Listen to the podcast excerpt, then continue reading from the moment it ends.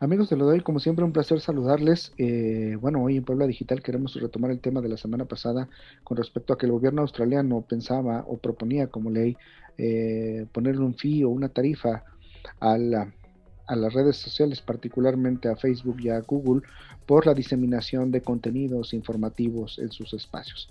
Esto decíamos que podía tener repercusiones a nivel global porque puede sentar un precedente. Inclusive en México, algunos de los del Poder Legislativo y otros poderes en México están analizando una opción similar, esto sobre el control y poner un contexto de, de aplicación y uso de las redes sociales, lo cual es bastante delicado. Y la reacción ya se dio hoy, desde el jueves pasado, mejor dicho, desde el día dieciocho de febrero, los australianos, particularmente Facebook en, en Australia, ha bloqueado la, el espacio de noticias.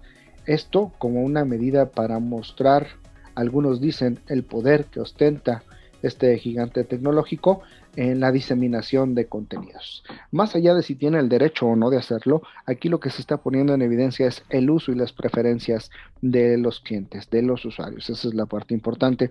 Esta decisión que decía yo, no tiene precedente, sienta un precedente, plantea nuevas interrogantes sobre cómo optimizar, desarrollar y participar en estas plataformas. Esta plataforma en particular que tiene dos mil, más de dos mil millones de personas, ¿no?, en el uso y... Uh, el punto importante es que Facebook como tal no es un órgano de prensa, sino una fuente de información de alguna manera informal que la gente ha utilizado por la cercanía de los contactos que están ahí. Eso es una parte muy importante. Esta decisión, uh, la, algunos han llegado a calificarla como brutal, ¿no?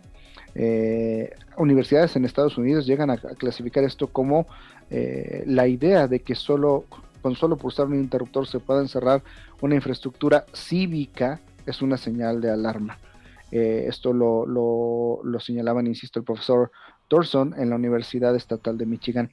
Es, insisto, súper, súper complicado, uh, porque no es más que, no se trata solo del control de qué contenidos sí, qué contenidos no, se trata de la difusión y de la posible, implica dos cosas, la posible exposición y manipulación de la información a la que somos expuestos como usuarios, particularmente de Facebook en este caso, o el derecho a, ser, a estar informados, ¿no?